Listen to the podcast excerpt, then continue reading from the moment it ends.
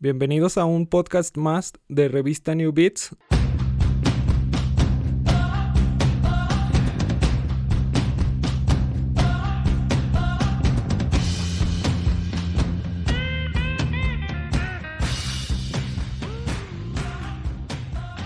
Hoy es sábado 29 de enero. Estamos grabando en la Universidad Autónoma de Durango, aquí en la cabina de Lobos FM que agradecemos mucho por el espacio que nos prestan. Eh, empezando este año, eh, estamos grabando aquí con ellos. Y estamos, bueno, tenemos ya un podcast eh, publicado en Spotify, que es el primero de este año. Ese lo grabamos con Editorial Texere para que pasen a, a, verlo, a escucharlo ahí en Spotify. Y próximamente lo estaremos publicando en YouTube. Ahora estamos aquí con Sergio Salinas, un amigo que, que viene a visitarnos el día de hoy. Él, ahí lo conozco por su proyecto de la cáscara, que ahorita nos platica un poquito sobre ese proyecto. Y lo que sé de él es que es actor, un muy buen actor, un director de, de teatro también y gestor cultural. Tiene varios proyectos donde, pues, eh, se enfoca en esto de, de, apoyar como que el ambiente o el, el, el ámbito cultural a los creadores, más que nada a los creadores zacatecanos, ¿verdad? Entonces, pues bienvenido, Sergio. Pues muchas gracias, gracias, gracias por la invitación. Yo contento de poder platicar un poquito de eso que, hacemos. Eh, también contento de poder estar en esta continuidad de la revista para, para, nosotros que hemos seguido como también tu proceso desde hace muchos años. Eh, nos gusta y en lo particular me gusta mucho como este entusiasmo que tienes, ¿no? De poder seguir, porque al final de cuentas creo que ahí es donde nos eh, compaginamos. La verdad es que es más, más este amor de, de, de, de servicio, de seguir haciendo cosas por la comunidad.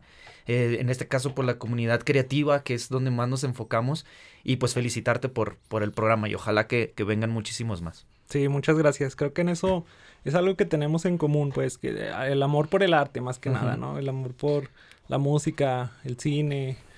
Eh, de hecho, ahí este, se supe que también haces actuación para cine, aunque es, ah, tal vez cortometrajes, no sé, es, no, es lo poco que conozco, ¿verdad? Ya tú me podrás decir si has participado en algo más, más grande o, o tal vez has estado o, o, has hecho algo que yo no estoy enterado. Por eso mismo es, esa, es esta entrevista, ¿verdad? Uh -huh. Para que tú nos platiques un poco más eh, sobre tu historia. Y bueno, quisiera empezar antes de eso, que nos platicaras un poco cómo fue que empezaste en este mundo, porque, no sé, tengo mucha curiosidad de saber cómo era Sergio, no sé, en la secundaria, por ejemplo, que desde, o de, desde qué edad tenías esa inquietud por las artes. Fíjate que, no sé, yo, mi historia está muy rara. Y la verdad es que casi nunca la cuento desde ahí, desde la secundaria. Qué, qué loco sí. que lo cuentas. Sí. Pero, eh, no sé, yo, yo me considero como una persona muy, muy, digamos, muy gris en ese, en toda la etapa de la primaria. O sea, la verdad es que muy, muy oculto, como siempre al margen de las cosas. Eh, sobre todo en el tema de problemas, ¿no? A mí no me gustaba como entrar ahí en, en temas de broncas y pelearme y hacer cosas. La verdad es que siempre he sido así en ese sentido, como muy pacifista de, de, de, de, generar problemas y cosas así. Pero entré a la secundaria y fue un proceso bien loco porque como, una, como un instinto, ¿no? De, de, de, supervivencia. Era como, o permites que te echen bullying canijo y que es una etapa, yo considero, de las más complejas, pues, ¿no? La secundaria. Y tomé una decisión de, la neta, juntarme con la banda que era más desmadrosa, ¿no? O sea, dije, no, no esta es la manera de sobrevivir. Pero ahí conocí gente muy chida, gente que hasta el día de hoy son mis amigos y que la verdad admiro, admiro porque eh, la verdad nos gustaba, pues, no, no, no, en el ámbito creativo, pero sí en el, en el desorden, ¿no? Y nos íbamos a patinar, hacíamos skate, ¿no? En aquel entonces. Gente muy talentosa al, al, día de hoy, pero aquel entonces todos éramos iguales, ¿no? Nos, nos gustaba echar desorden, irnos a patinar y todo el asunto. Y ahí conocí a banda que hoy tiene mm, como esta presencia nacional e internacional bien loca. Por ejemplo, por ahí están amigos como Marco, Marco de León, que nos juntábamos a patinar en aquel entonces. Ahorita tiene Bisonte, que es una, una, una empresa de audiovisual. Eh, también está por ahí eh, Gumaro Dávila, que es director creativo. Ahora en, Ciudad de México trabaja, pero sí trabaja para marcas increíbles como Mercedes-Benz, Doritos. Mm. Eh, hace toda la parte de, dirección creativa. Es una. Yo lo admiro un chorro, la neta es que es muy bueno. Manolo, Manuel eh, Espartaco, que ahora está con este tema de, la política, está en, el municipio, pero hay gente súper creativa que, que, fui conociendo en esos procesos y ahora me encontraba con, con este, el oso, le decimos a Gumaro, y decían, no manches, qué loco que nos dedicamos a este rollo, ¿no? O sea, como creativo, en el caso de, Marco, él y, yo, y seguramente habrá otros compañeros que, también lo hagan, pero sí me, causaba como una gracia, ¿sí, no? ¿En qué momento nos decidimos? Creo que para todos, platicando con ellos, hubo un momento interesante en esa transición de la preparatoria, en la que, preparatoria universidad, en la que seguramente un maestro, un maestro fue quien detonó cosas en nosotros.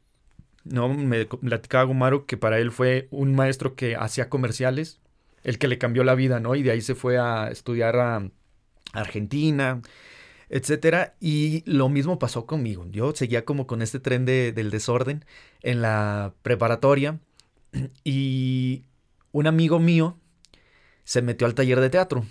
Y ahí fue cuando dije, ¿eso qué? La neta nada más me metí para echarle carrilla. Eh, por, por, echar carreta, ¿no? Y me encantó, me encantó la, la, la, posibilidad de poder crear personajes y empecé a sentir que, que, fluía, que, que no, se, no, no, no, me costaba mucho, ¿no? En aquel entonces la memoria era muy buena y se me daba también aprenderme rápido los textos. Y en un ejercicio eh, dentro de ese primer taller que se llamaba Catarsis, con el maestro Efraín Martínez de Luna, me acordé porque nos, preguntaban en qué momento empezamos este proceso creativo. Y me acuerdo, así sé como ¿no? un, flashback, ¿no? De decir, ¿en qué momento se me dio este asunto de... Y me acuerdo que mi mamá tiene, eh, bueno, en mi casa tenían esa costumbre antigua de hacer piletas, ¿no? Como pilas en lugar de pilas para agarrar agua. Las llenabas de agua y ahí tenías como, como un aljiber, pero a la, a, la vista. Al, exterior. Exacto, no, no los, no los eh, en el subterráneo. Y me acuerdo que siempre que estaba vacío, me escondía ahí. No, me escondía y siempre escuchaba a mi mamá gritar, Sergio, ¿dónde está Sergio? Y búsquenlo y encuéntrenlo.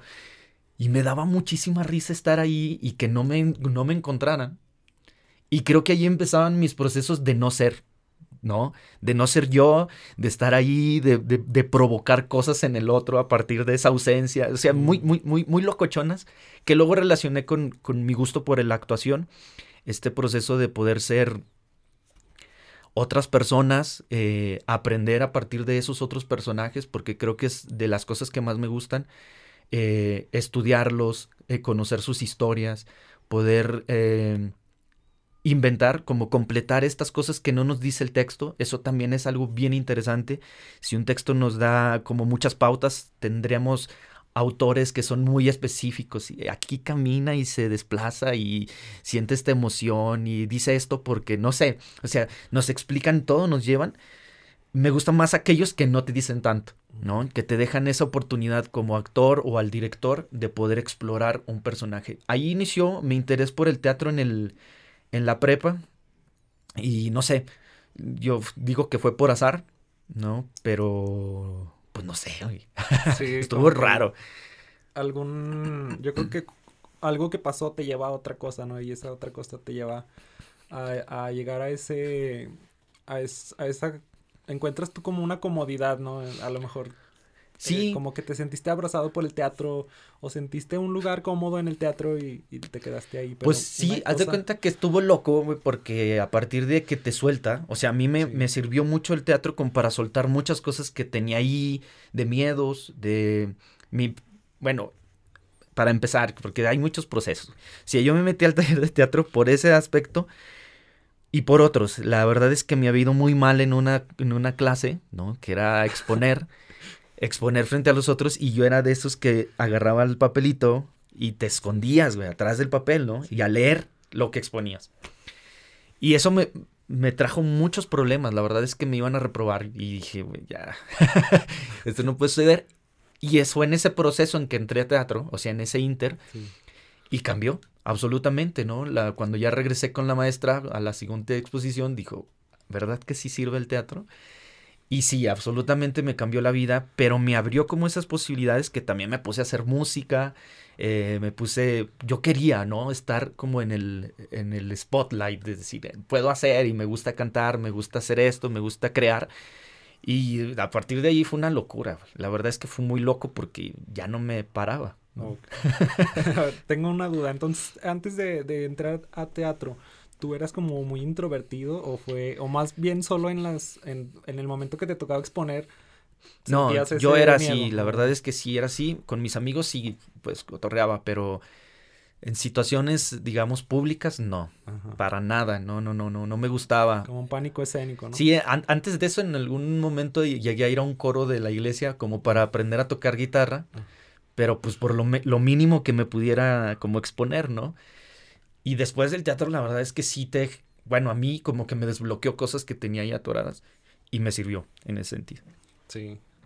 Y ahora ya hablas más fluido. Ahora no me callan, güey. ya llevamos como tres minutos hablando. Y... No sé, yo veo todo lo que haces y, veo, digo, pienso, es, es una persona muy inquieta, muy... de que no puedes estar en una, enfocado en una sola cosa, ¿no? Veo que de repente te vas más hacia la música, de repente te vas al teatro, de repente te involucras en cine, de repente, no sé, los textos, tal vez has escrito, pues sí, en dirección de teatro tal vez. Ahí sí no tanto porque me regresa a la escuela, como es un, proceso como muy, eh, no sé, quieto. Y a mí eso no me gusta, ¿no? Me gusta más la acción, donde tenga que moverme, creo que ahí es donde me siento más seguro más seguro yo también, más, mm, me da seguridad. Eh, te digo, después de eso ocurrieron cosas bien locas, porque también me gusta hacer lo que hago, pero hasta, o sea, me entrego un, chingo, o sea, me, me, meto. Ya no me paro en el asunto de la música, es hasta dónde podríamos llegar, ¿no? Recuerdo que hicimos una banda, hicimos varias, ahí mismo en la prepa. Pero una, en la que ya le dedicamos como más el tiempo, que se llamaba Púrpura, pues era también un proceso de, güey, o sea, si vamos a subirnos al escenario, vamos a hacerlo bien, ¿no? Vamos a, darlo todo. Y, y sí, lo, la verdad, pues yo no me veía, pero sí la van dice, güey, parece una pinche lagartija, te este, mueves mucho. O sea, y yo, bueno, pues me gusta, me gusta mucho el escenario. Y creo que eso también se notaba, ¿no? La banda lo, lo agradecía, así era como un asunto muy chido. Nos iba muy bien en ese aspecto, pero también hasta ahí vimos que podía llegar. En el aspecto del teatro fue donde vi como muchas posibilidades eh, de crecer. En el tema también físico me gustaba mucho lo que tenía que ser así, o sea, ejercicio y me ponía a hacer teatro físico, como, como bien se conoce. Ese era lo que más me, me llamaba la atención. Y sí, como bien lo mencionas, yo también me considero una persona que no se puede estar quieta, me aburro muy rápido, o sea, si, si algo se queda como, entra en una, en una zona de confort, ya, o sea, yo siento que necesito aire, ¿no? Y, y es, es, difícil, es difícil porque hay procesos que tienes que continuar. sí. ¿No? ¿Y cómo fue que entraste, eh, que pasaste de ser actor a hacer actuación a empezar a, a dirigir actores o pues sí, en dirección de teatro. Fíjate que estuvo loco. Ahí en ese taller de la, de la yo estaba en la prepa 4 y fue también como un flaque porque a lo mejor ya ni iba a hacer teatro.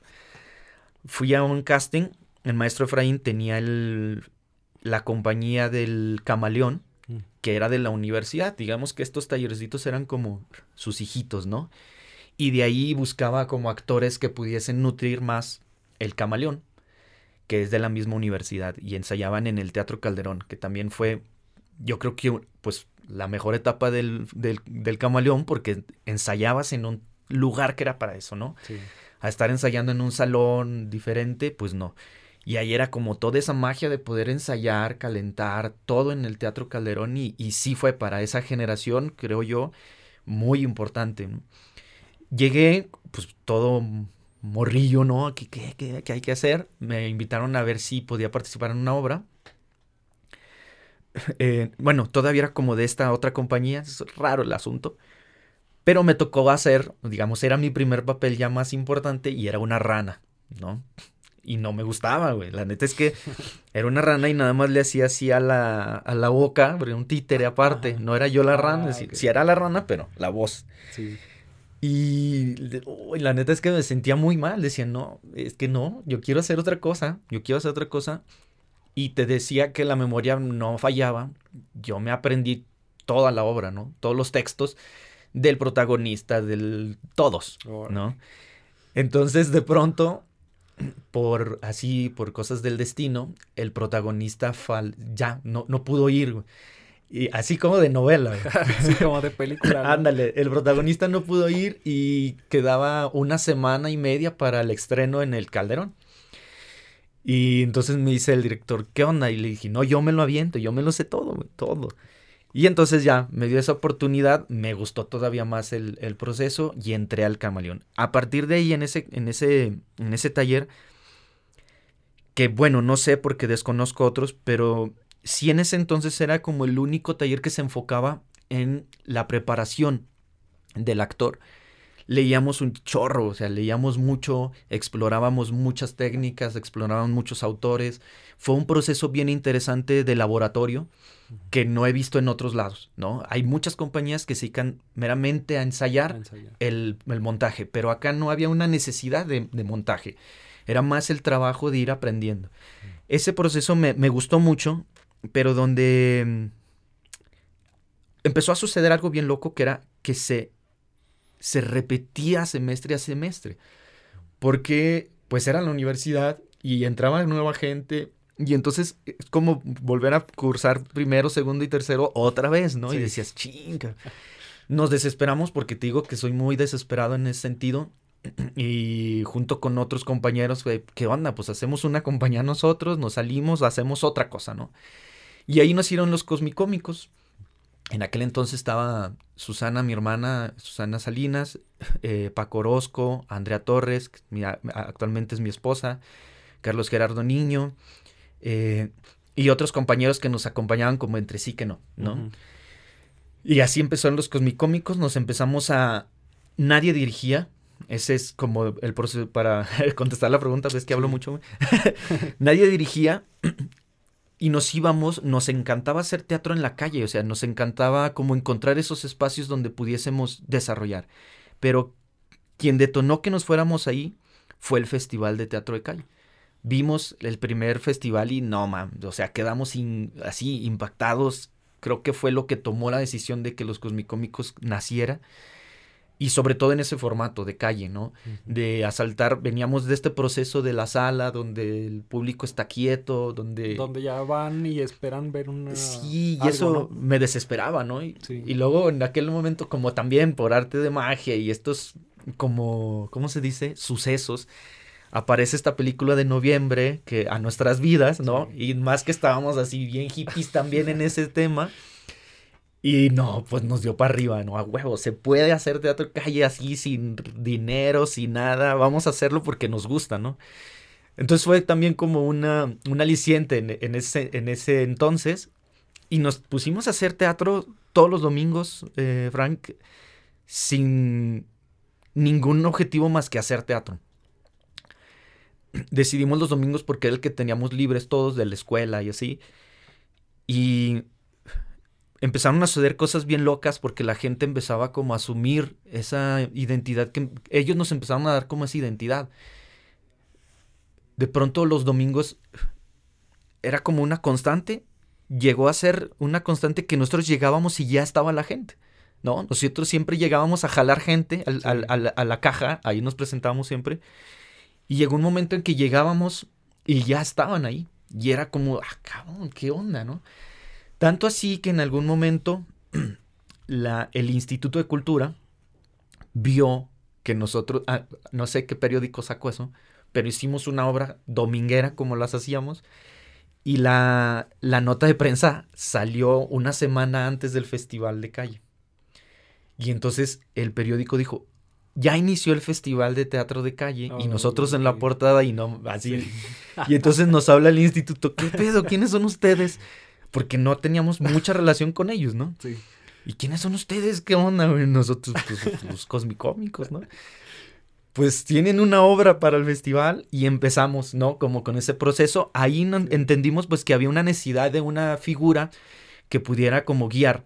Entonces me tocó a mí ser el representante, ¿no? Pero no meramente porque yo me asumiera como director, sino sí más bien ese que le gustaba moverse y iba y gestionaba y movía. Y a partir de ahí también me empezó mucho a, gustar la gestión, pero a partir de ahí como que ese papel también como director y, como, pues sí, como una especie de líder dentro del grupo, me empezó a llevar, ¿no? A seguir. Eh, hacíamos obras acá rato. La neta es que nos, no sé por qué, pero nos empezó a ir muy bien, muy bien. Teníamos mucho trabajo, O sea, muchísimo trabajo. Em, recuerdo que yo había estudiado administración de empresas. Ah, ok. Y, pero me salí por hacer teatro, ¿no? Se dije, no, ya, güey, yo quiero hacer teatro de por vida y de esto voy a morir, ¿no? Sí. Seguramente iba a morir. ¿Cuánto tiempo estudiaste administración? Me salí en sexto semestre, llevaba unas de sexto y unas de séptimo, o sea, ya a nada de acabar, ¿no? Mi carrera. Sí. Pero esas herramientas me sirvieron un chorro, sobre todo en el proceso de vender las obras porque una administración de los procesos, sobre todo eh, delegar acciones ¿no? dentro del, del, del, grupo, nos llevó a convertirnos como en una empresa. Teníamos un papel dentro de la obra, digamos la parte artística, y otro papel dentro de la empresa. Alguien era el administrador, alguien era el coordinador, etc. Y eso nos empezó a funcionar muy bien y yo siento que por eso, por esa organización, nos daban más trabajo. O sea, conseguíamos más, gestionábamos más chambas y nos iba súper bien. Pero por eso caí más bien en la dirección, no porque yo me haya preparado en eso. Yo siento que es una tarea súper complicada que necesita mucha, mucho, estudio. Pero no, no es lo mío. insisto, hasta el día de hoy no, no sé si es lo mío. Sí me gusta ser creativo. Me, me considero más en el tema de la creatividad más que en el de la dirección. Eh, porque lo he intentado, me he salido, pero sigo proponiendo cosas, ¿no? Decir, no, y estaría chido esto, y aunque yo no sea el director, ¿no? Sino a veces meto mucho mi cuchara en ese sentido. Y ese fue el proceso más o menos de cómo se construyeron los cosmicómicos. La verdad que sí tuvo una vida muy, muy padre. hasta ahorita no hay como un ya, o sea, ya no existe, sino más bien como un stand-by por, la verdad quien, quien llegó a como determinar eso sí fue el, tema de la pandemia, mm. porque veníamos de una racha también muy interesante ya en una etapa internacional, de haber ido a, Colombia, a Venezuela, tener invitaciones a, África con la compañía, a Eslovenia, o sea, muchas cosas bien interesantes, pero que justo el, el COVID llegó como a decir, a ver, Sí, sobre todo en lo internacional, ¿no? Por el tema de los viajes. Y sí. pues no podías ir de un lugar a otro. Y, es súper difícil en México, sobre todo en Zacatecas. Yo digo México en general, sobre poder girar, o sea, es muy complejo. Mm. En el particular tema de teatro de calle y las obras que empezábamos a generar, llegamos a tener obras en las que teníamos 15 actores en escena, más el equipo de producción. Estábamos hablando de 25 personas y, girar con una obra así ya es costosísimo, ¿no? La, la, no cualquier instituto, no cualquier empresario te lo compra, es, los, los gastos son muchísimos. Y ahí es donde se empieza a complicar. Entonces, en algún momento volvimos a hacer como proyectos mucho más compactos para poder, pero sí teníamos en mente, o sea, dentro de los planes era, ¿cómo giramos? No hay otra más que hacer esto más chiquito. O sea, seis, cinco personas. para poder movernos y hacer. Y de esa manera fue que pudimos movernos más a México, a otros, a otros países, pero solo así, porque con otros proyectos era imposible, ¿no? Sí. Y ahora que comentas esto de que a ti te gusta un poco más como la creatividad, el, el crear, más que el administrar o el gestionar o el dirigir, eh, esto de la creación que te gusta un poco más, ¿también has escrito para teatro? No, nunca. La verdad es que nunca he escrito. Mira, en algún momento nuestros procesos fueron, le llaman, se llama, es como un proceso de creación colectiva, ¿no? También es válido dentro de los procesos teatrales, sobre todo en compañías que llevan muchos años juntos. Nosotros llevábamos un chorro de años juntos y la mayoría de nuestros montajes los construíamos entre todos. No necesitábamos como escribirlos, o sea, sí los íbamos armando y luego íbamos y lo bajábamos a escrito, ¿no? O sea, esto funciona, bien, y lo escribíamos. Y así íbamos construyendo nuestros montajes japoneses, La Princesa de los Vientos, etcétera. Pero a final de cuentas, dentro de la misma compañía, Paola Reyes era quien había tomado más ese perfil. Entonces, ella eh, llegó un momento en el que ella asumía como ese rol, nosotros también confiábamos plenamente todo esto en, en Paola, y lo que íbamos trabajando, ella lo iba aterrizando en, la dramaturgia. Entonces, ella sí, ella sí ha escrito obras completas, ella sí es como su, su, su especialidad, ¿no? Dentro, aparte que es muy buena actriz, dentro del teatro también es muy buena escritora, pues, ¿no? Es muy buena dramaturga. Pero ella entonces ya en un proceso ya nos ayudaba con esa etapa, ¿no? La princesa de los vientos, ella ya, digamos que nosotros dábamos las ideas y ella las aterrizaba en, un, en una historia con personajes ya más claros, un eh, desenlace, todo lo que tendría que tener un, texto dramático. Pero no, a mí la neta no se me da esa parte. Eh, sí, en la parte, digamos, eh, podría decir lírica, o sea, sí, y vamos a hacer esto, y sí, me explota la mente, y sí, me corren las ideas, pero ya al momento de bajarlas me, me cuesta un poco de trabajo. eso, en el tema del texto, no, no, no, no tengo obras. Escritas. Sí, sí. No, pues está muy bien todo lo que todo lo que has vivido, ¿no? Está muy padre y ahora que me mencionabas la película de noviembre, a mí me trajo pues recuerdos de cuando la vi, que también me impactó muchísimo. Incluso, pues yo que no tengo nada que ver con el teatro en, en cierto punto de después de ver esa película, dije, me dan ganas de salir a la calle y también hacer algo así, ¿no? Algo que impacte, que, que, que provoque algo en la gente porque la gente va caminando en su vida ordinaria y pues no se espera ver algo de arte en las calles, ¿no? O sea, vas, vas caminando, es como cuando hay músicos tocando un saxofón o no sé. Claro. Algo y te sorprende y pues ver teatro también es como bueno, yo hasta ese momento antes de ver la película no, no lo veía así. Claro. Y después de verla dije, pues qué interesante, ¿no? Teatro de calle no necesariamente necesitas tener tu grupo de teatro o no necesariamente necesitas planearlo, puedes hacer como, como un, experimento social, no pues sé. Pues es que justo el, el, teatro de calle te no, no te permite, tiene esa condicionante, no sabes qué va a pasar. A diferencia del teatro, pues, ¿no? En sala. Aquí realmente no sabes qué va a suceder. Eh, nos ha pasado, han pasado cosas increíbles que nunca están dentro de tu planeación. O sea, tú, tú sabes cómo va tu obra, pero no sabes qué va a suceder en la, en la calle desde el señor que se mete borracho y se interviene en toda la, obra y luego tú lo asumes como parte de la obra y es un personaje. Eh, y cómo readaptar eso, creo que en el tema de los cosmicómicos se, se dieron procesos bien interesantes de algo que llamamos un metalenguaje. Es como ya sabemos qué va a decir el otro, ¿no?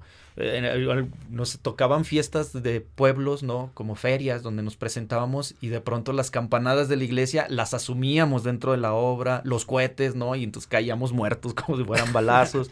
o sea, pero sin decírnoslo. Era como una especie de, de, eso, una mimesis, ¿no? Nos, nos, mimetizábamos y, a ver, ya, ya sabemos porque nos conocemos tanto que, que, sabemos qué va a decir antes de decirlo el otro compañero. Y eso no se logra tan fácil, es un proceso bien largo que nos costó mucho tiempo como se, se, se, se fue generando, pero todavía después de que se generó nos costó tiempo a nosotros observar que eso había sucedido. ¿no? Es como el, ya el análisis de decir, güey, ¿por qué nos pasa esto? Porque si de pronto teníamos estas mesas de decir, a ver, ¿qué onda en nuestros procesos creativos? Y nos, nos sorprendía porque realmente era así metíamos a un actor, por ejemplo, cuando este grupo de seis se empezó a hacer como muy compacto, o sea, de este, este lenguaje, metíamos a alguien y no podíamos, ni el, ni la persona que entraba como a, el torito, ¿no? Porque no vino tal actor, etcétera. Era súper difícil que se entamblara con nosotros y nosotros con él. Era una especie de familia, ¿no? Y eso, eso creo que se veía también hacia, hacia afuera con el público. Y lo que mencionabas de estos procesos de la calle son una locura. Sí. Sí, eso, eso es lo que más nos gusta, el saber qué va a suceder.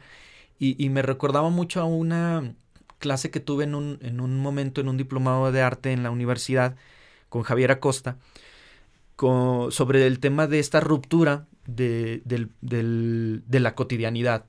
¿No? Y, así vemos nosotros el, proceso del, del, teatro en el espacio abierto, más allá de calle, en ese espacio abierto, en espacio público, de cuánta energía necesitamos meter para que realmente el público se quede.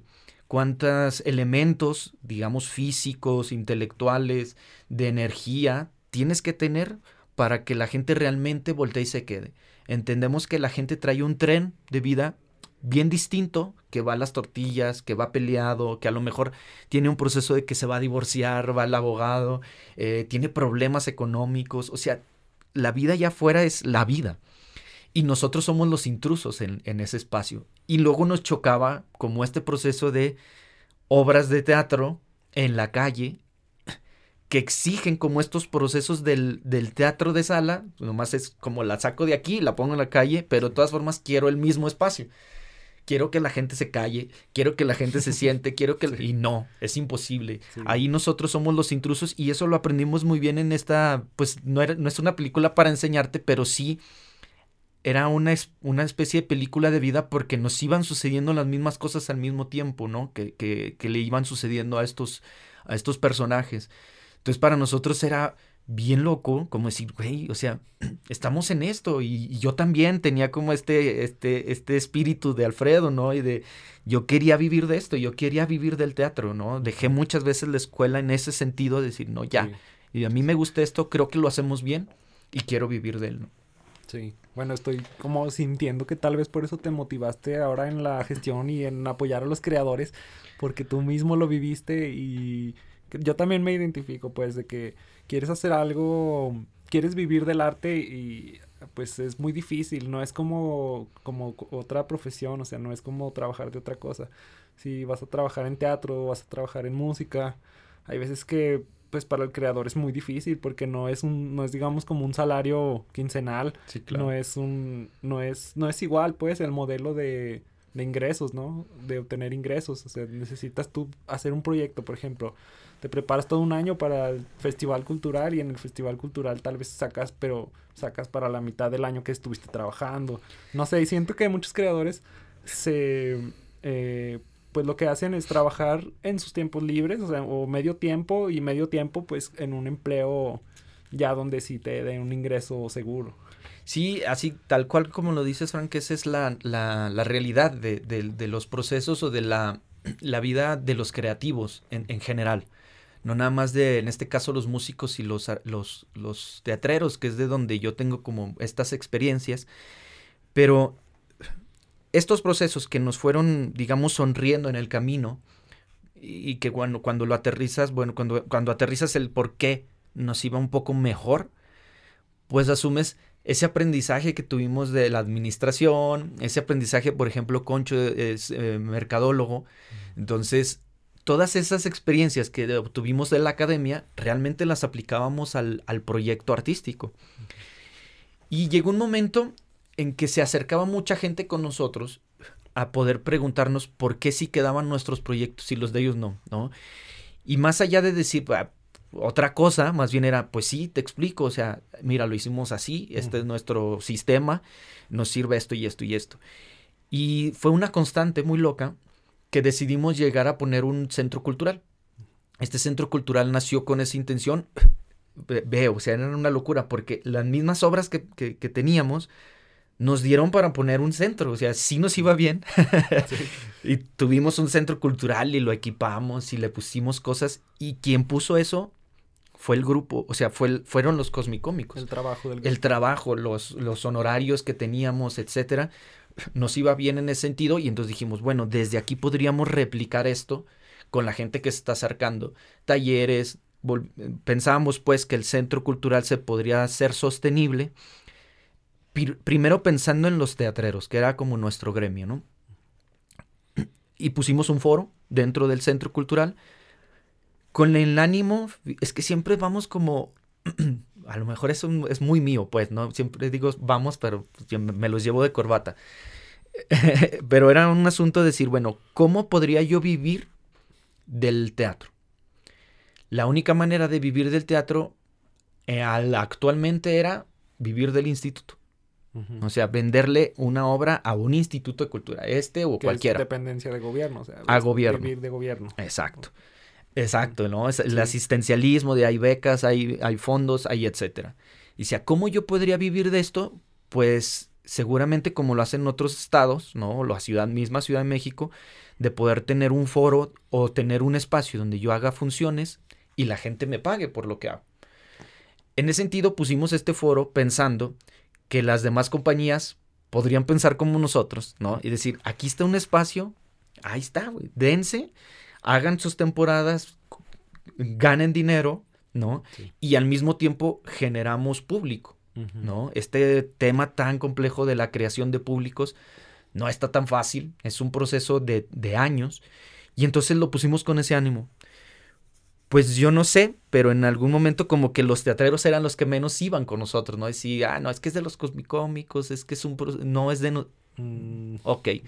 Pero quienes sí se empezaron a acercar fueron los músicos. Porque ellos también tenían las mismas necesidades, pero a ellos se les hizo más fácil. Yo quiero un lugar donde tocar. Y ya, para ellos no era tan fácil eh, como en la calle, como el teatro, por ejemplo, ¿no? Yo me pongo y hago teatro, pero ahí ellos tienen que conectar instrumentos, poner todo su set, etc. Y entonces, con las manos abiertas los recibíamos y ese foro se empezó a hacer más musical que de teatro. y ahí emprendimos otro proceso, ¿no? La cáscara como proyecto, primero fue un, centro cultural, después fue una asociación civil, con ese ánimo de poder apoyar a estos creadores que están en esa búsqueda y de poder eh, ayudarlos, pues con herramientas, con el propio espacio. Nosotros nunca le llegamos a cobrar a ningún grupo en los foros de la cáscara. Sí de pronto cobrábamos en el taquilla, ¿no? En lo que ganábamos o a veces el mismo consumo que entendíamos para nosotros era, pero propiciábamos tenerles condiciones desde nuestras posibilidades para que tuvieran luces, que tuvieran un escenario, eh, ya por ejemplo un entarimado, ya que tuvieran un sonido más, más adecuado. Lo último que tuvimos fue, o sea, un equipo muy bueno, una consola X32 de la Behringer, o sea, cosas que por nuestro, no las necesitamos en teatro, pero las construimos para ese espacio, ¿no? Eh, y ese proceso nos llevó a construir este, este proyecto que ha dado muchos saltos eh, eh, en el tiempo, desde el 2011. Está el proyecto de la, de la agencia, un poco, no, no, como agencia, sino el de la cáscara es un poco más atrás de los 2011, donde ya empezamos a traer talleristas de fuera, a prepararnos más o a preparar a otros artistas, otros creadores en esos procesos. Llegamos a ser diplomados de teatro y calle, eh, que certificaba de pronto el IMBA, cosas que no nos esperábamos, ¿no? Hacer relaciones. Estaba planeado y, se fue dando, ¿no? Y allí fue, pues ya teníamos que combinar el grupo de teatro y el negocio, porque entonces ya era como sosteníamos un espacio que a su vez nos daba un lugar para guardar nuestras cosas de los cómicos, nos daba un lugar para ensayos, nos daba un lugar para presentarnos, todo, ¿no? Y, e, y ese fue ese proceso hasta la asociación, ¿no? De, de, de la cáscara. Sí, pues qué interesante, ¿no? Porque como tú lo mencionas, antes de la única forma de... O el, o el medio más frecuentado para los ingresos, pues era acudir a gobierno. O sea, era meter proyecto a un festival o algo. y bueno, como yo lo veo, pues también si ocupabas algún espacio para presentarte o para ensayar o algún apoyo pues, de materiales, no sé, pues era gobierno. Y, y como tú lo mencionas ahora que en ese momento que abrió la cáscara pues lo veo como un espacio más, o sea, ya no era necesariamente gobierno, sino la cáscara. Aparte pues de que de que tenía el espacio y tenía algún algún complemento más, pues también tenía la preparación profesional, ¿no? La experiencia de ustedes que que ya habían estado en una compañía de teatro y estaban ahí dentro de ese proyecto, ¿no? A diferencia de gobierno que tal vez no no tenía personal preparado, me imagino.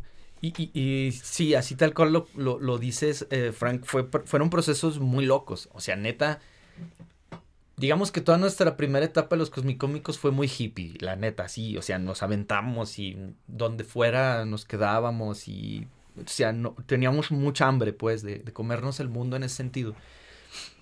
Pero sí pues la neta es que vamos creciendo, tenemos otras responsabilidades y se empieza a poner como color de hormiga la, la cosa, ¿no? de pronto sí era como muy importante que el centro funcionara para que pudiera darnos un, un, sustento, o sea, que se volviera no nada más sostenible él, sino poder sostener a alguien más. Mientras que la compañía pues también seguía trabajando, ¿no? Yo tuve a mi hija, era fue un proceso también así de, o sea, pero si yo ya dije que iba a vivir de esto, ¿qué está sucediendo, no? Tenemos que meterle más. Y creo que también en ese sentido empujé demasiado o empujé muchas cosas que de pronto para los otros, que había personas más jóvenes dentro del grupo, pues a lo mejor ya no iban a la par, ¿no? Decir, híjole, no, este morro ya está pensando en otras cosas, cuando nosotros tenemos esa hambre que traía él, ¿no? De, de, poder comernos el mundo. Y ahí fueron como procesos complicados, sin embargo, Juan y yo, eh, Concho, pues fuimos los que a final de cuentas le, le apostamos más al proyecto de la cáscara, sin dejar los cosmicómicos, claro, pero sí como un proyecto que podía detonar cosas bien interesantes y del proceso de la cáscara que era los cosmicómicos, nada más nos quedamos él y yo, sin deshacer los cosmicómicos, pero sí en la cáscara plenamente eh, él y yo somos como los, éramos, éramos los que estábamos ahí, ¿no?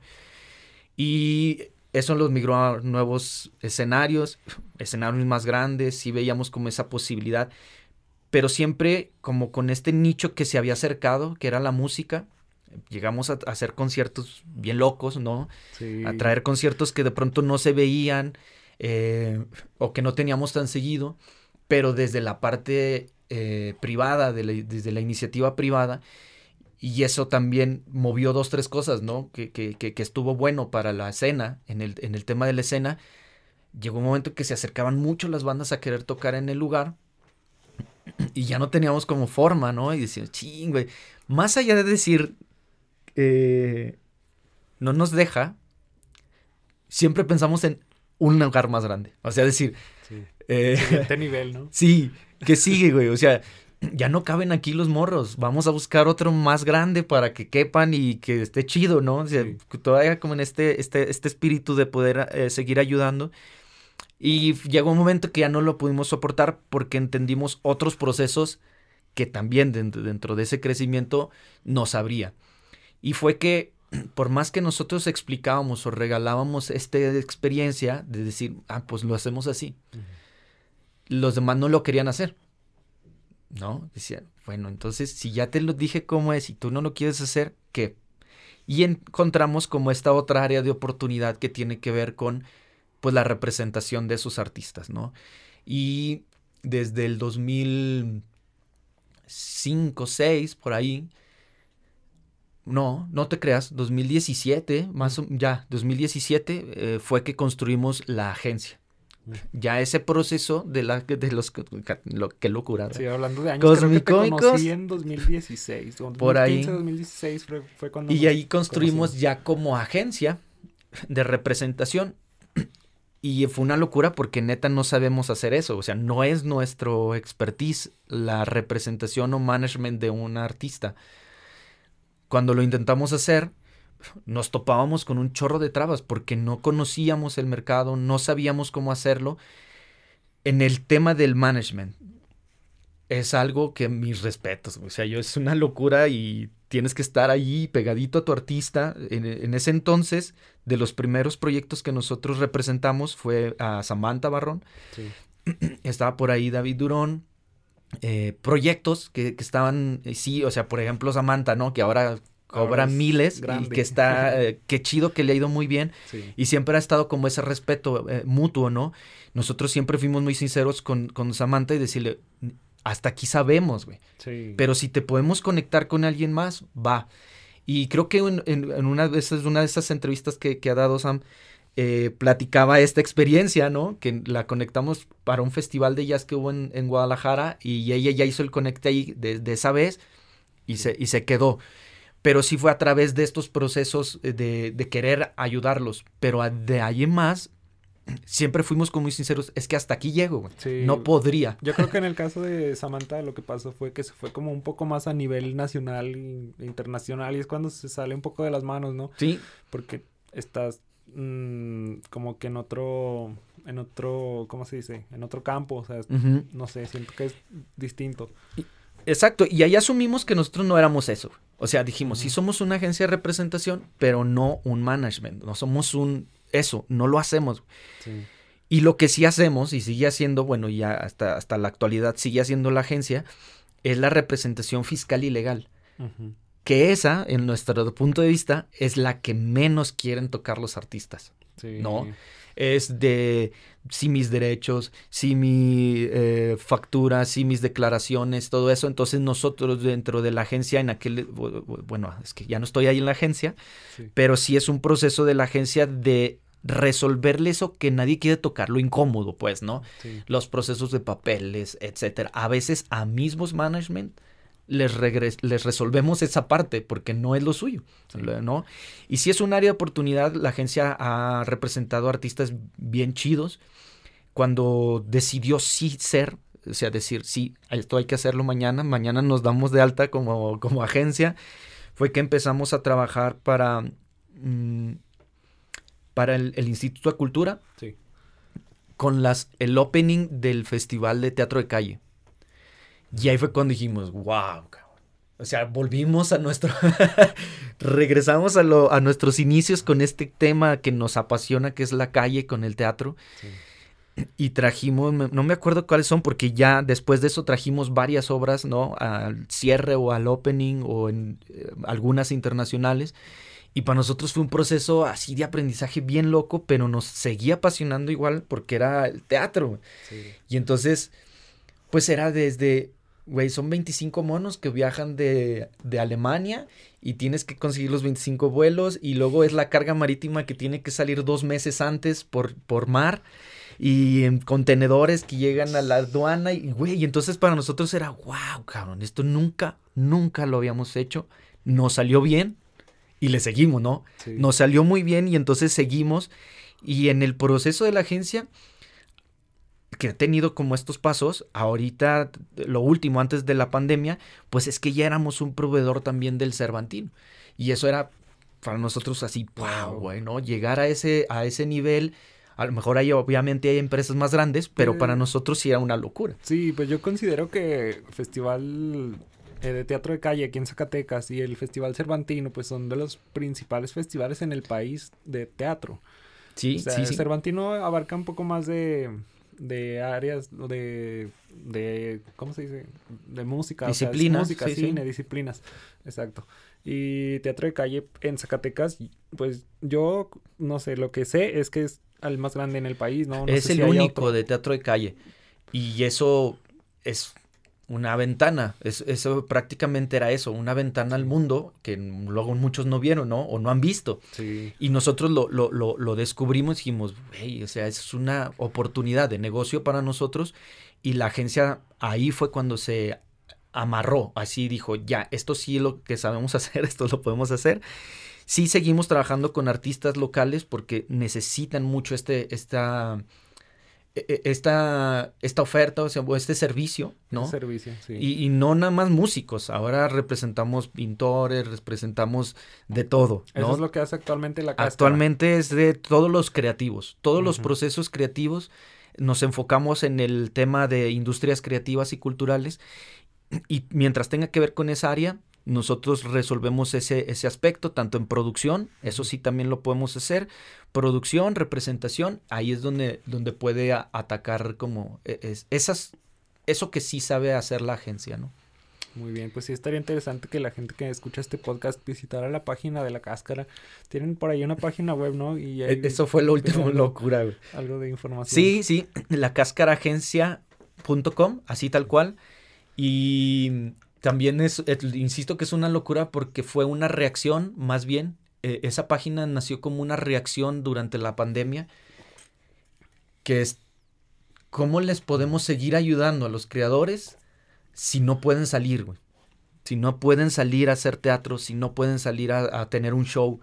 Y entonces decidimos hacer la, la página y nos lamentamos nosotros, nos metimos a estudiar ahí un poco de no de desarrollo de software, sino de desarrollo de páginas, de sitios web. Y nosotros la administramos, nosotros la hicimos, la montamos y la subimos, ¿no? Le construimos una tienda en línea a los creadores para que pudieran vender en pandemia. Les construimos una especie de... Ahí también, por ejemplo, tú, tú, tú participaste como una especie de, de colaboratividad con, con empresas, ¿no? Para, para ayudarles a ambas partes, decir, oye, son industrias creativas y son creativos, ¿Cómo se ayudan entre ellos? Pues con descuentos. Oye, yo te hago descuentos para, para diseño gráfico. Había descuentos hasta para spa, ¿no? Barberías. Pero vimos que la comunidad se empezaba a unir por ahí y empezaba a fluir. Y ahorita pues está así, como un repositorio. es como también como una comunidad, ¿no? De creadores, de empresas y creadores, ¿no? Exacto. Eh, sí, ahí tenemos un directorio de artistas con los que hemos como colaborado que no está actualizado seguramente, pero eh, la tienda y lo último que construimos, insisto, yo no sé por qué tenemos ese, ese espíritu de querer no, o sea, no ganar, porque la neta no ganamos mucho de eso. Pero lo último que construimos, también derivado de la pandemia, fue un programa de crowdfunding dentro de la, de la página. Hemos tenido proyectos de fondeo allí y han tenido éxito, ¿no? Les ha ido muy bien en, en ese aspecto es algo que todavía, a mi salida, todavía se quedaron como diseñando mejor con un equipo de, marketing para que pudiera tener un mayor impacto. Pero es eso, o sea, de qué manera podemos colaborar, de qué manera nos unimos y todos ganamos. La verdad es que yo, yo siento que todos ganamos, como lo hicimos en el foro de teatro, decir, ¿cómo yo puedo vivir de esto? Pues tengo que crearlo a lo mejor desde más atrás, ¿no? Eh, para yo ahora poder decir, o, en el caso de la agencia, ya la agencia tiene un, un, nombre, tiene una posición y eso le permite de pronto a Juan pues tener un sueldo, ¿no? Es decir, ah, o sea, güey, ¿cómo, ¿cuántos años te tardaste? a lo mejor a regañadientes o con muchos tropezones para poder tener un sueldo de, de tu empresa, ¿no? Eso es, ese es el mayor logro para nosotros. Sí, está súper interesante y qué bueno que se está haciendo eso aquí en Zacatecas. Yo creo también, no sé tú cómo veas el alcance de esa página de la cáscara y lo que hacen en la cáscara, el apoyo como que a, los creadores, ¿qué, tan, ¿qué tanto puede llegar? O puede convertirse en algo nacional que de otros estados de la República pues lleguen a, esa página web y, y, se unan a la comunidad? Yo creo que sí tiene posibilidades. Fíjate que en ese mismo proceso nos dimos cuenta que había muchas, las mismas necesidades que teníamos nosotros en Zacatecas las tienen otros estados, no, no es que seamos únicos, ¿no? Creo que el mal está generalizado, digamos, esas deficiencias, problemáticas están generalizadas. Y en algún momento también antes de la pandemia ya estábamos por abrir una oficina en Querétaro. Mm. Como una persona de allá, una gestora, dijo, podemos replicar esto acá, aunque ustedes sigan siendo la empresa, como una especie de, sucursal, ¿no? Sí. Porque veía esas mismas necesidades allá y pues, lo podríamos estar resolviendo sin broncas, ¿no? Y ahí nos quedamos, ya no le dimos seguimiento, pero sí tiene esa posibilidad de hacer muchas cosas. La agencia creo que es algo que todavía no se termina tiene muchas eh, áreas de, exploración, pero sí hemos visto que nuestro problema es el mismo de todos. O sea, los artistas en Monterrey tienen el mismo pedo de que no quieren registrarse en el SAT, no quieren facturar, no quieren pagar impuestos, los mismos del sur, del norte, de donde tú quieras. Sí, claro. Y no es decir, yo, o sea, nosotros nos representamos con una exclusividad, que eso también es una diferencia. Si tú lo necesitas, va, aunque no nos volvamos a ver, ¿no? Pero eso nos dio que ahora, por ejemplo, se abre un festival cultural o una convocatoria y ahora nosotros, no, nosotros andábamos detrás de ellos, ¿no? Oye, nos, ¿quieres que ventamos? Y ahora es un poco al revés, ¿no?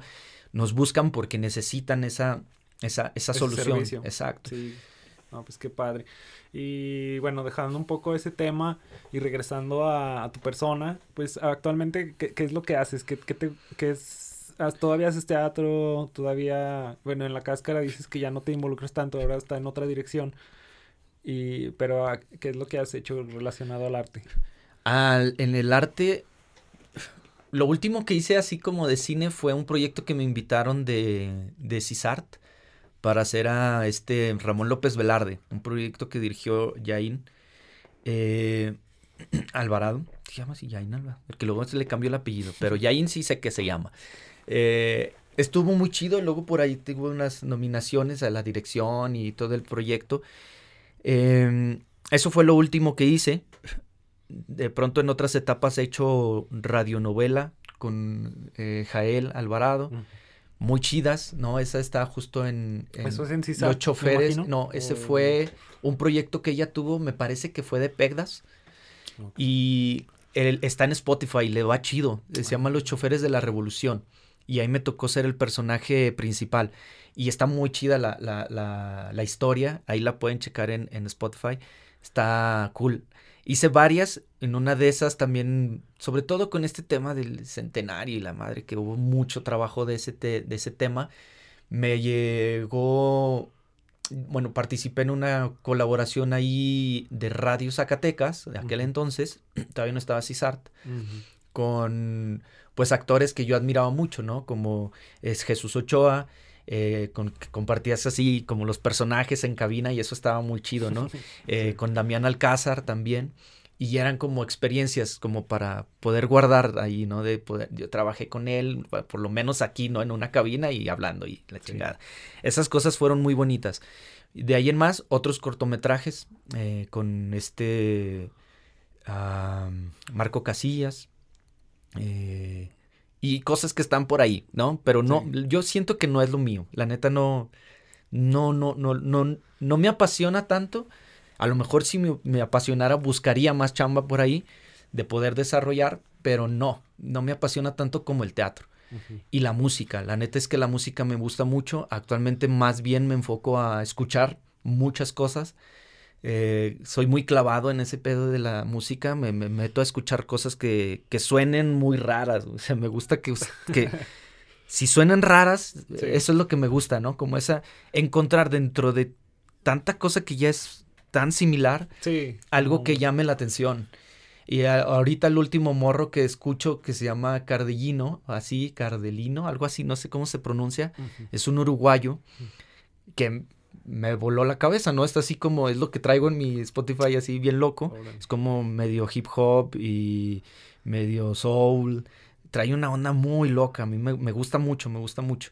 Y escucho de todo, eso sí, la verdad es que me considero una persona así súper abierta en el tema, desde puedo escuchar reggaetón sin ningún problema, puedo escuchar, ahora escucho K-pop porque mi hija escucha K-pop, ¿no? Y está súper clavada con que TXT, que Blackpink, que Twice, o sea, me sé bandas, güey, me sé grupos ¿Y de... también agregas esas canciones Sí, sí, sí, sí, sí, Por ejemplo, de reggaetón tienes algunas ya De reggaetón sí no hago listas. Eso no. Porque la banda es muy cruel. Sí. Pero los escucho. O sea, sí, no es la música que más me gusta, pero no tengo problemas en escucharlo, ¿no?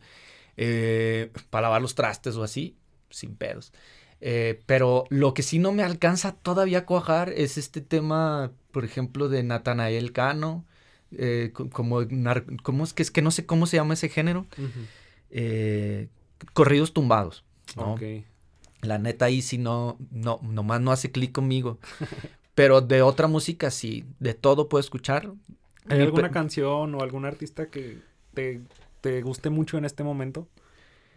Em, bueno, aparte del que ya mencionaste. Ah, aparte de ese, güey. Pues sí, me, apasiona mucho todo el, trip que tiene este Daniel Me Estás Matando. Me gusta mucho. Que son boleros. Como oh. bolero glam le dicen ellos a, su, a su género. bolero glam, esos me gustan un resto. Mm, hay una bandita nueva que también escuché recién que se llama Juan Palitos Chinos. Okay. Tiene como dos, tres rolas y ya son un hit ahí en, Spotify. Escúchenlo si pueden. Oh, Juan Palitos Chinos son dos chavos, una morra y un, morro. Y tienen rolitas muy ricas, o sea, tienen un, buen sonido. Eso me gusta mucho. Eh, aquí, de lo local, el proyecto que tiene Isk Bonsai, puta, es una chulada. Escúchenlo porque sí, es el guitarrista de Aurea Hybrid. Ah, y tiene un proyecto como solista. ¿Y eh, va por más o menos por el género? no, nada que ver, güey, nada que ver. Y esto es como más de, de sintes y un rollo que traía en, ese primer disco, que, que, o en ese primer eh, contenido que sacó, muy de los ochentas, ¿no? Y videojuegos y cosas que hacen clic con uno que está viejo. Sí. Pero el trip que trae, hay una rola que se llama Volar, muy buena. Esa está muy buena y, creo que de las cosas que, escucho que tiene muy buena producción de, lo local. Ese, ese proyecto hay que escucharlo. Hay que buscarlo, sí. Y siempre hay como algo que siempre, o sea, el siempre confiable, ¿no? El artista al que todos los días escuchas y nunca te aburres. Eh, ¿Tienes algún artista No, es que me, me, dan etapas. Por ejemplo, si ahorita traigo este morro así que me... Pero yo todavía soy de aquellos que se pone a escuchar el disco completo, güey. O sea, sí. me gusta meterme y si me gusta una rola, escucho el disco. Sí, Y, y, me, y, me, lo chuto. Y neta, sí me aprendo todas las rolas del disco. O sea, me gusta una tras otra y otra quiere decir que el disco es bueno para mí, porque todas las rolas son buenas para mí. Si ya en el, en el proceso de la segunda rola ya no, lo desecho, ¿no? O sea, digo, nah, no. O sea, sí me gustó su primer rola y ya, y lo agrego a lo mejor a una lista. Y no te esperas a la. Pero ya no me sigo, ¿no? No sé, algo me pasa ahí raro. Sí, sí hago eso, ¿no? O sea, sí, me paso, pero a lo mejor fue como. un, Fue un golpe de suerte. Y con este morro es el último. La neta es que sí lo traigo allí. Ya mi esposa y mi hija dicen, ya jefe, no mames, o sea, ya cambian las rolas, ¿no? Sí. Pero me gusta hasta que me aprendo las canciones. Eso, eso me apasiona. Y en lo profesional, pues eh, yo estudié gestión, o sea, las carreras que sí terminé porque ya era demasiado. Eh, fue gestión y licenciatura en artes. Esas, esas son mis licenciaturas que, que, tengo y esas me han llevado pues justamente ahora a un proceso nuevo en mi vida, más de, de un trabajo que tiene que ver con, con la cultura, que a mí me, me apasiona un chorro, ya visto desde otro ámbito. Y que, por ejemplo, cuando le dije a Concho, ¿sabes qué? Me voy, güey. Te quedas con la empresa, ¿no? Es adelante, güey. Obviamente con el apoyo que, que yo pueda dar y fue justo lo que me dijo, qué bueno, qué bueno porque tus proyectos justo eran los que no nos dejaban dinero, güey, ¿no? O sea, yo estaba mucho más empeñado, por ejemplo, en estos de, de hacer comunidad, de poder colaborar, más social, que, que de, de negocio. Y él es más mercadólogo, entonces traía más este clip así, ese chip, ¿no? Y pues en, en, buenos términos, obviamente, ¿no? Somos, somos amigos de, de, toda la vida, pero sí, sí entendiese, a lo mejor en ese momento dije, ah, qué mamón, ¿no?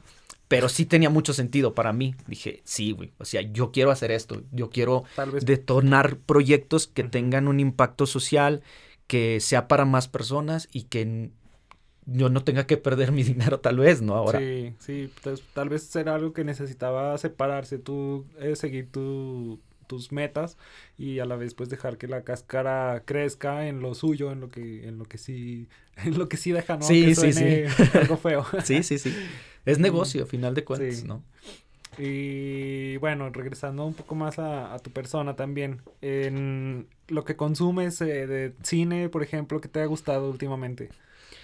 Mm, me gustan mucho los universos. Sí, soy así como fans de los universos estos de, eh, sobre todo de Marvel. Me gusta mucho el cine de ciencia ficción. O sea, eh, eso me, apasiona mucho y más porque ahora lo, lo comparto con mi hija. Y eso nos gusta mucho, ¿no? Ver todas las de Avengers, o sea, todos esos, volver a verlas porque ahora las veo con ella como que esto de Marvel que está saliendo últimamente tiene como esa parte retro, ¿no? Como que regresa a los cómics, a los, a los impresos, o sea, se basa más en la historia de ciertos personajes, pero un poco más dentro, ¿no? Exacto. Ya no, ya no en lo principal, porque lo principal ya salieron todas esas películas de Superman, de Batman. Ándale. Sí, por eso DC a mí no me Bueno, DC, ahí estoy hablando un poco más de DC. No, de Spider-Man, de Iron Man, o sea, como que ya de todos salieron, de DC y de Marvel, de los dos. Ya todos salieron como que la, mm, pues lo, lo principal. Pues que era lo, lo, fuerte de ellos, ahora, es como que se están uniendo las historias entre uno y otro. Y... Eso nos, nos gusta. Sí. De pronto me gusta mucho eso de poder hablar de...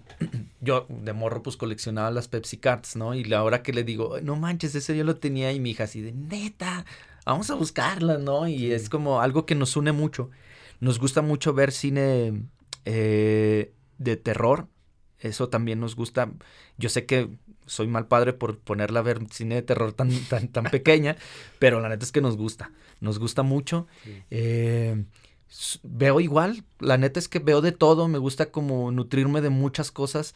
Eh, toda mi etapa de, de, de, prepo, consumí cine de arte así hasta hartarme, la neta. O sea, muchísimo, muchísimo. Y tengo todavía así cajas y cajas llenas de, de películas que me iba a comprar en, en Valderas, ¿no? Metro Valderas. Piratas, obviamente, porque era prepo. No tenía dinero, pero tengo mucho cine de arte que está ahí en cajas y que me consumí en esa etapa de mi vida. Y ahora, tanto en la música y en el cine, sí tomé como una decisión de ver todo, porque creo que más bien era muy mamón de mi parte, perdón por decir groserías, pero decir, no, o sea, ¿por qué me tendría que cerrar a todas estas posibilidades? No hay cosas buenas, cosas malas. Pero sí decidí en un momento decir, ya, o sea, no voy a hacer, no, no me voy a dejar de, de, de, de conocer otras cosas, ¿no? Como decir, antes sí decía, yo escucho puro rock y ya, me va a ah, el mundo, ¿no? Sí. Y escuchaba rock y metal y la madre decía, no, ya, ya, no, o sea, y la neta es que sí, madurando otras cosas, veo de todo. Hay cosas que me hacen chillar. Eso, eso lo agradezco de mí mismo, como seguir como con esa sensibilidad que, que, que me caracteriza en el tema creativo. Hay películas que sí me toman así muy, muy chidas. hace poquito vi una película que yo me rehusaba a ver, que es la de esta, una estrella, la de esta, donde sale esta... Una estrella como... Nace una estrella, donde sale Lady Gaga. Yo creo que no la he visto. Güey, tienes que verla. sí. Y, y, yo decía, no mames, es Lady Gaga, no es actriz, y no, y, ya, y mi, mi, esposa decía, vela, o sea, vas a chillar, ¿no? O sea, sale Lady Gaga, pero nada que ver con su historia. no, no, no, es, otra historia, es otra historia. como actriz. exacto, exacto. y Bradley Cooper, creo que se llama, el, el actor. Y también ese me, me caía gordo, ¿no? Decía, no, no me gusta su actuación. Y no, no manches. O sea, me estaba perdiendo de algo que me gustó mucho, ¿no? Y que lo disfruté bastante. Entonces sí, veo de, de, todo. Antes sí, insisto, me gustaba mucho el cine de arte, era muy así de, ay, mi mamá, es que tú no, no lo entenderías, güey. Pero ya, neta, pues me estaba perdiendo de muchas otras cosas. Sí. Sí, pues ahora que lo mencionas, yo también consumo mucho cine de arte y también, o sea, me encanta el rock y escucho todo lo que tenga que ver con rock, alternativo, indie, etcétera. Pero así como lo mencionas, también me permite escuchar música. Lo, lo malo es que a mí no el, el, por ejemplo, el reggaetón lo escucho, lo tolero, pero no me agrada, no sé, no, no, como que no es lo mío. Entonces, pero, por ejemplo, algo que mucha gente no sabe, que tal conoce, me ve así como el rockero que soy. Y lo que no saben es que a mí ahorita actualmente me encanta la salsa. es un género que, que, no sé, mm, yo lo había escuchado en mi vida y tal vez decía, no, pues suena bien, no me encanta, pero suena bien, ¿no? Como el reggaetón ahorita. Pero no sé en qué momento pasó que, que empecé a escuchar más Mark Anthony, ah, empecé a escuchar los discos completos de Mark Anthony. que es una vocesota. o sea, esta, esta, vibra, esta buena vibra de la salsa, esta, este ritmo que tiene. Y las letras, todo, o sea, me empezó a gustar mucho y me, ahora sí como que busqué un poquito más artistas creo que cubanos, Creo que es la edad, amigo, porque yo ya pasé también por Marc Anthony mucho tiempo. Sí. Eh, sí, e, e, es, es eso, pero sí abrirse yo creo que sería pues la neta, cuando lo abres, o sea, cuando abres como esas, ah, eh, digamos, puertas, dices, a ver, que venga todo. Sí. Creo que encuentras cosas de mucho valor ahí afuera, ¿no? Te digo esto, yo no escuchaba tanto como el, el, pop y cosas así. Y ahorita escucho en mis playlists, sí, sí puedes encontrar a Shawn Mendes, puedes encontrar a uh, banda bien loca, güey, que no me, nunca me imaginé que las fuera a escuchar, ¿no? Bruno Mars, o sea, me gusta, es como una mentalidad de que, por ejemplo, en el cine, de que lo comercial es como muy, pues muy X. Y lo, y lo cine de arte, lo que es como un poquito más independiente, pues como que te deja un poco más. Es la idea que tienes si es que te gusta el cine de arte, pero también hay, hay de repente cine muy comercial que sorprende bastante. Sí, como sí, también. Caray. O sea, esas películas que llegan a ser premiadas en los Oscar o en Cannes, etcétera. Claro. Bueno, en Cannes de esas casi no, ninguna es comercial, ¿verdad? Pero de los Oscars y algunos otros festivales que también sorprenden bastante. Sí, hay cosas que nos perdíamos, ¿no? Y ahora, insisto, yo, yo a veces sí me doy ese tiempo de ver otro cine o cine más contemplativo que me gusta mucho que es súper lento y que, por ejemplo, pues eso sí no lo puedo ver con, con ni con mi esposa ni con mi hija porque les aburre, ¿no? Es como decir, no manches, va lento, pero a mí sí me gusta disfrutar ese ritmo ¿no? Y de los tiempos, paisajes, tomas, eh, velocidades, eso me, apasiona mucho, porque me acuerdo mucho de, cuando veía mucho cine de arte, ¿no? Sí. Y eso también lo hago, o sea, sí, sí hago de todo. Trato de ser como muy flexible en, en ese aspecto y dejarme la libertad de conocer cosas. En cierta parte, yo creo que esto del cine de arte, como un poco más especializado, un poco más distinto en el ritmo, que es un poco más lento, se podría decir aburrido. Yo creo que no es tanto como que tú seas como de esa actitud mamona, como tú dices, sino más bien siento que va un poco más con nosotros creadores que, o sea, o, como, como más creativos, eh, personas más creativas que se enfocan un poco más en ver la fotografía, en la música, en el cine, o sea, pensar como Sí. Qué interesante tiene hacer cine y lo piensas como que desde otra perspectiva, ¿no? Sí, sí, hay, hay cosas que me, enamoran de eso, ¿no? De, de, de, ese tipo de cine, desde frases, o sea, contestaciones, textitos así muy cortitos de una película que te enganchan y dices, esto valió la pena toda la película, güey. O sea, para mí ese ritmo y en la forma en que se lo dijo, me ganó. O sea, ese, es, eso valió la pena la hora y media, dos horas, ¿no? Exacto. Pero eso, y, y, tú buscas que eso suceda porque la propuesta va por ahí. Eso me gusta mucho. Y también en la música me sucede lo mismo. O sea, hay cosas que escucho que están muy... hay un güey que se llama em, Marqués Toliver, que es como un francés. Mm. Es violinista, pero canta no, no cualquiera se traga ese güey, o sea, no, no cualquiera lo, lo, asume, pero una voz increíble, ¿no? A este otro morro que está, es un negro grandísimo, que sale en la película de Dune. Eh, al inicio es como un, un sacerdote, mm. un negro grandote. Ese güey canta increíble, güey. Es yo lo, lo escuchase mucho antes que la película, pero sí me había quedado cabrón. Eh, de, la parte del jazz, del blues, está eh, Clark Jr., ¿no? Eh, me gusta mucho. Vintage Trouble, que es una banda inglesa de rock and roll. Y o sea, de todo hay cosas bien bonitas que puedes como nutrirte. Y eso, eso me gusta. Órale, qué padre. Y pues bueno, se nota que eres una persona muy interesante, tienes como conocimiento en música, en cine, en todo. Yo creo que estaría padre que luego nos visitaras para claro. una, plática aquí en New Beats sobre pues algo que ya aparte de, conocerte, porque hoy nos enfocamos en, en eso, en conocerte en tu persona y en tu profesión, en lo que haces pues en otra ocasión podríamos aquí platicar más como sí claro nos traemos unas pelis y las vemos vamos a invitar a también aquí en New Beats, pues yo no soy el único que está ahorita en el proyecto, hay otras personas que se enfocan un poco más en letras, en ah, música. un, chavo que anda ahorita como en producción musical. Esperemos que pueda venir pronto. Y pues para armar a lo mejor entre, entre ustedes yo encantado. De cierto tema, como que especializarnos en una plática de algo, ¿no? Sí, te a mí me, me, encantaría. Hay cosas que ahorita están en mi, en mi trending, o sea, así cosas. Sí como lo digital.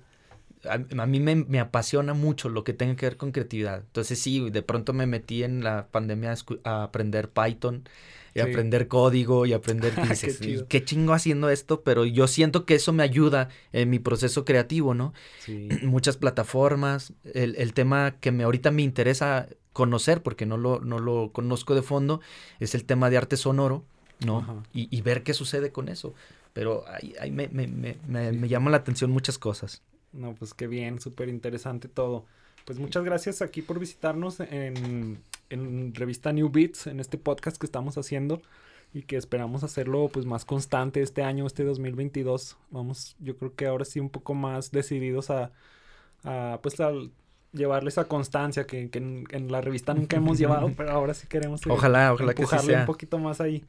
Y pues muchas gracias por venir. Al contrario. Sabemos que andas muy ocupado en estos días, pero te diste un tiempo para visitarnos. No, yo encantado.